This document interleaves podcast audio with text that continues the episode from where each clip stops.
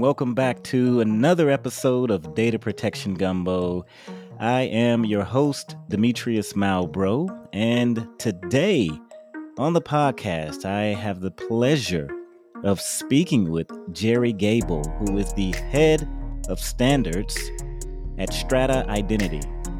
And Gerry's career in identity management spans more than two decades and also includes various roles as an IT specialist at Chase Bank, industry analyst at Burton Group and Gartner, and product and standards support at Axiomatics and Strata Identity. So, Gerry, welcome to the Gumbo, and uh, what's going on?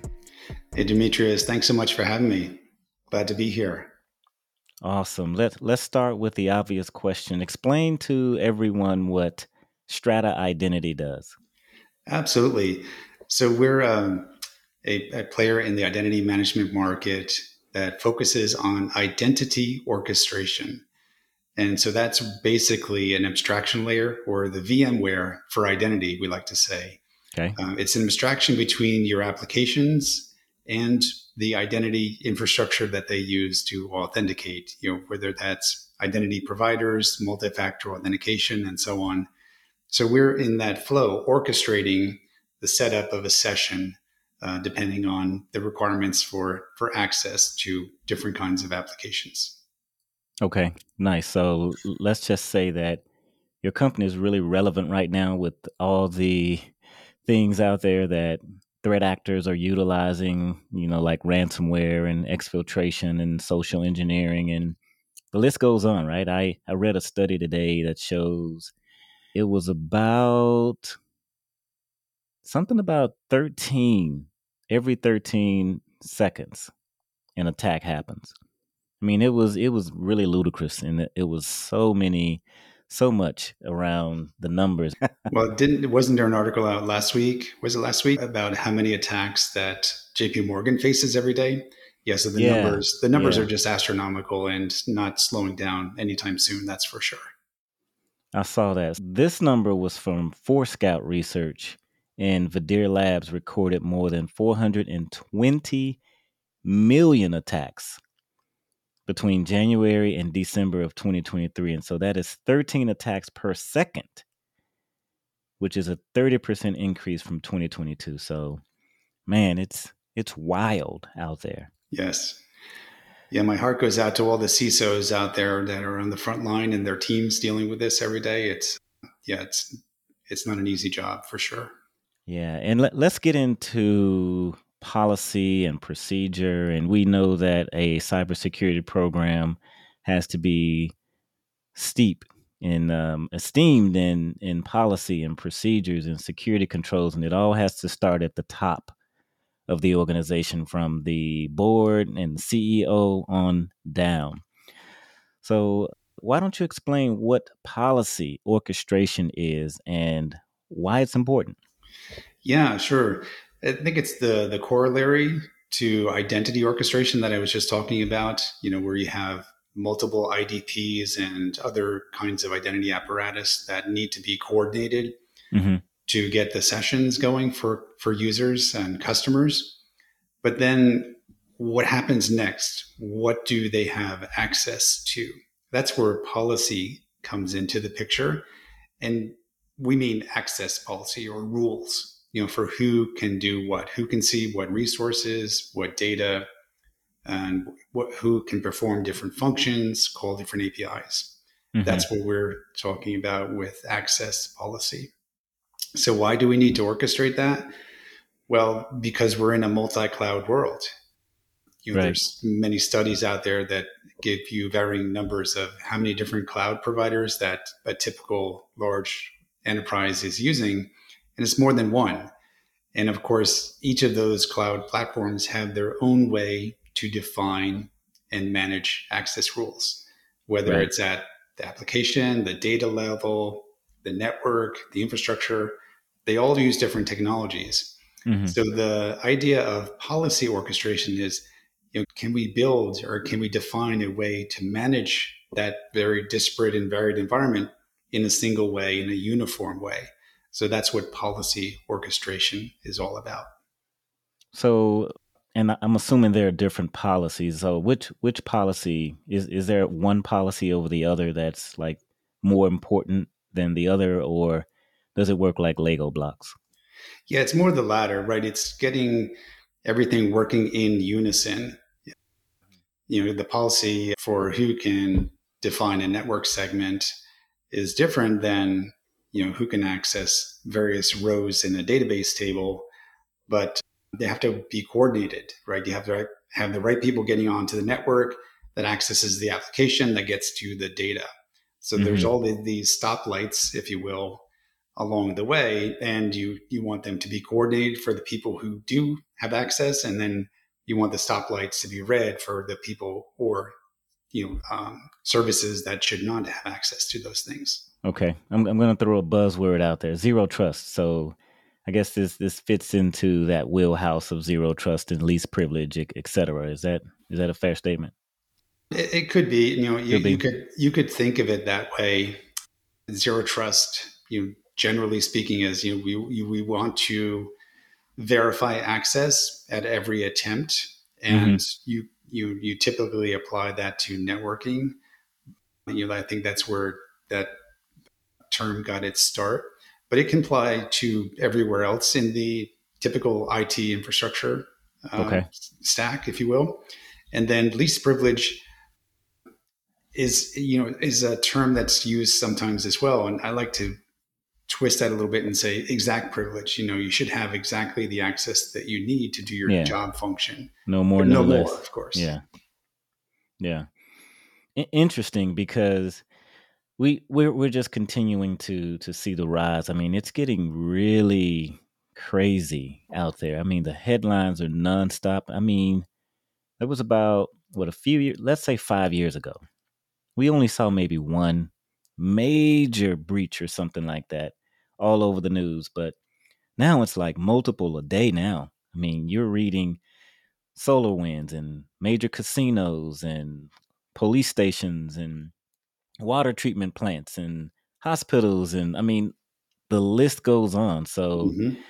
th- there's also something as well i know there's a lot of ac- acronyms that are that are out there too and i saw idql what what is that yeah well that that's part of our um, policy orchestration standard okay so there's there's really two pieces uh, to that puzzle if you will idql or identity query language is a common format for defining access policies.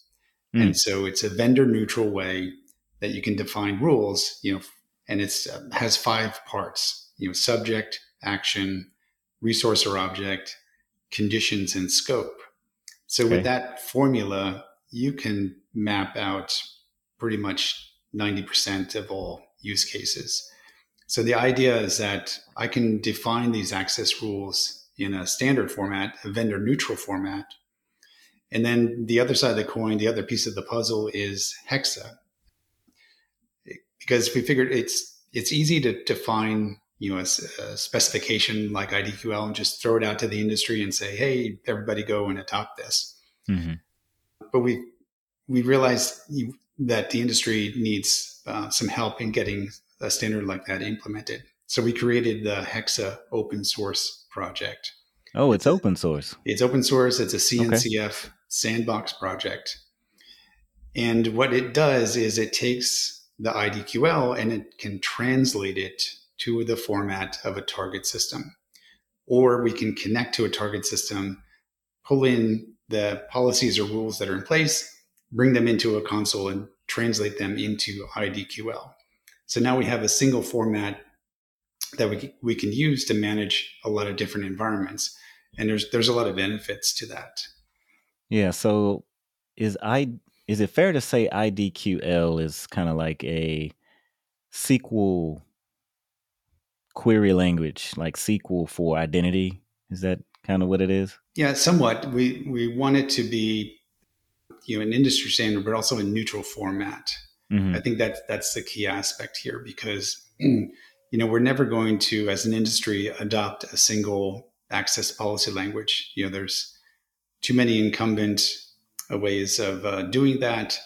And you know, to get the whole industry to, to agree on something like that is just, you know, just monumental. So we don't want to change what's in place for the runtime, decision making, and enforcement. This is really an overlay of managing policies mm-hmm. um, across that environment. Okay, so let's say you were on the escalator, maybe maybe the elevator with the let's make it the CFO because the the CISO may have heard of something like this and CEO probably definitely that's def- completely out of his wheelhouse. How would you describe IDQL and Hexa in the less technical way as possible for mm-hmm. let's say you just happen to run across and had maybe a minute or two to explain this IDQL and Hexa? Mm-hmm. Yeah, I would say that IDQL and Hexa are a vendor neutral way to manage access policies consistently in a multi cloud environment.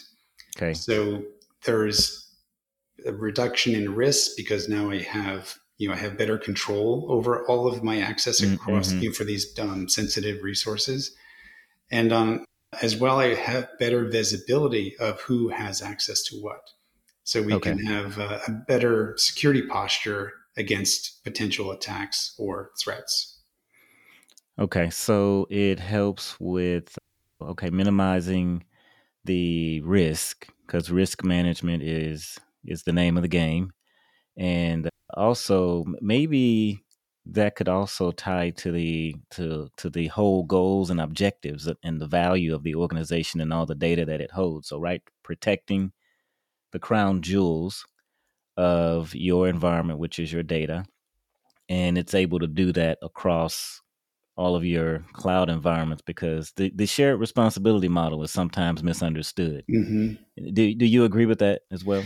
Yes, yeah, I do for sure. But I think you know we hear about some sometimes we hear about the details of, of these breaches, and mm-hmm. it can come down to. Right. Uh, you know that this one door was left open. A bucket or yeah, something. Yeah. Mm-hmm. And so what we're trying to do here with with IDQL and Hexa is improve the consistency of access controls. You know, so if you have data in BigQuery and you have data in Snowflake and other places that you mm. can you manage that access in a uniform way, for example. Okay. You know, that's that's the concept be, behind this policy orchestration standard. So you said it's registered or it's through CNCF, so it's an open source project. And you said it's a is it sandbox right now? Or? Yes, yes, we're we've been in the sandbox for just over a year, and you know CNCF is a great organization. You know the in in support of these kind of projects. Certainly learned a lot from from being part of the CNCF. What, what bit of advice would you give someone who's now trying to get their open source project approved with CNCF because I, I, know I I was looking at it from from our perspective over here at Veritas and you know what is that process and how long does it take and how difficult is it? It looked I mean it's well documented how you have to go through these different stages in order to get to you know where you are as far as a, a sandbox and get it approved, et cetera. So how complicated is that?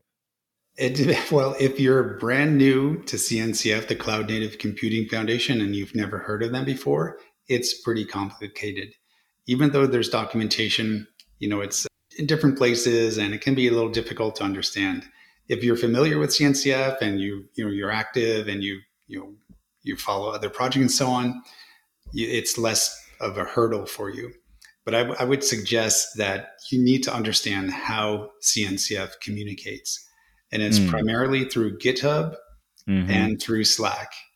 And okay. the public meetings that the Technology Oversight Committee, the TOC, holds, and several of the user groups, you know, the advisor groups hold, they are online on YouTube. So you can go there and watch them review sandbox submissions. And, really? and that's what I would suggest is go to YouTube, find these recordings, and that will really tell you a lot about how the CNCF operates, because that's the key. It's fairly simple to, to submit a form and uh, submit for your project, uh, but you can see what other forms have been submitted already. So you can get lots of ideas from other examples. Mm-hmm. And then you can see also when the sandbox review meetings are being scheduled. it depends on how many are in the queue. Right. So it could be a short process, a few months. It could be quite a bit longer, you know, depending on how much activity there is at the time. Hmm. Okay. Yeah, that, that that's something to think about. And maybe I'll get you to maybe send me some screenshots or something of how your open source project looks or is, is there also like a web UI or something that shows you how to go through and configure is or is it more like uh, low code no code what does the configuration process look like and mm-hmm.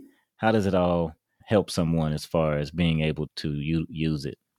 Sure. Well, the the Hexa software itself, we we're doing a bit of refactoring now because we've been at this for a couple of years, so we've learned a lot along the way as we've built. We call them providers, the integrations. Okay. We built providers for um, Google Cloud, for Amazon, for Azure, uh, for Open Policy Agent, even the new uh, Amazon Verified Permissions product. So we we integrate with that as well. So we build mm-hmm. these providers, and so we're refactoring so that it, we're going to have an SDK that developers can easily pick up and see the examples of what we have built and how you build your own providers. So you can uh, take that SDK and use it as is, or you can go out and, and add your own providers and, and hopefully contribute that back to the open source project. Okay. But we also have a fully contained demo environment that you can download, build hmm. a Hexa server, and um, there's a demo application. There's an open policy agent server. Uh, so it's a whole environment and it includes a Hexa console. Then this is where you would uh. connect to a target environment like the open policy agent demo, pull in those policies, and you can change them, publish them back to the server, and you can see the you know the changes in the demo app. So hmm. so we we wanted to make that available so you could actually see it in action yourself. It's um, basically a, a, simple download, a build, and uh, a Docker compose command. So all, all those components run in uh, Docker containers on your local laptop. So it sounds like you can't be a novice trying to to do all this because I'm I'm thinking about college students like mm-hmm. who are at university right now, undergraduate, uh, in computer science and trying to get hands on with certain technologies and all all the college students that I speak with, they are so inundated with the books and just you know being in the computer lab and their programming classes, etc. They're not looking at what's really out there as far as what are the technologies that are out there today. How do you use or set up infrastructure, virtual infrastructure within AWS or Azure or Google Cloud? And how do you do all of those things instead of just reading about mm-hmm. networking in a book? Right. So, what is this something that maybe a college student could download, or would they already have to have some type of knowledge about this? I, well, you don't need a whole lot of knowledge to be able to download and just run the, drive and passion, maybe. Yeah, absolutely. It's pretty simple. Now, if you want to get into the Hexa code itself and submit a, you know, a, a change or you know, submit a, like a pull request a pull or something, request, yeah. yeah. You can certainly do that. We we do have folks from time to time that will pull pull a, a user story off of our backlog because on occasion we'll have things labeled, you know, good first issue. But I think that's a great way for for a student who's got a little bit of experience and now they want to you know try their skills out in the real world look for an open source project to commit to and this can build up your resume your cv and your experience and, and give you more exposure uh, yeah. to what's what's happening out there. You know there's lots of great open source projects and cncf just you know has dozens of them that you can check out you know in the identity security and you know cloud infrastructure space. Well i hope that college student out there listens because there's no excuse today as far as being a college student and knowing that you you're going to graduate that you could already get hands-on experience. You could you could already go out and start studying for certification testing you can create your own internship nowadays right it's it's a different world everything is ran from your cell phone and the technology is just phenomenal, especially with AI on, uh, on the horizon. Are, are, you doing anything with artificial intelligence right now? Yeah, we're, we're definitely looking into it. It's you know obviously a fascinating space and getting so much attention today. if you're not looking at AI, you're doing you're doing something wrong. That's for sure. Oh yeah. But, you know, we're we're looking at different aspects. You know, to start small. You know, one way is to have the co-pilot chatbot kind of experience, so that you know customers or interested parties can ask questions. You know, how do you do this with Strata's mm-hmm. product, or how do you do that, or you know, things of that nature. Yes, there's always manuals and documentation, but you have a specific question and you want to you get an answer or where do i find out how to do this configuration setting you know that can be a, yeah. a time saver for people so it's certainly looking at things like that was looking at some research and reading some things recently and saw a, presentation by benedict evans who i thought mm-hmm. had a fascinating take you know one of the things he said was that you know using ai is like hiring a thousand interns you know speaking of interns um, Sorry, interns. You know, but interns can do the AI work, right? So, yeah.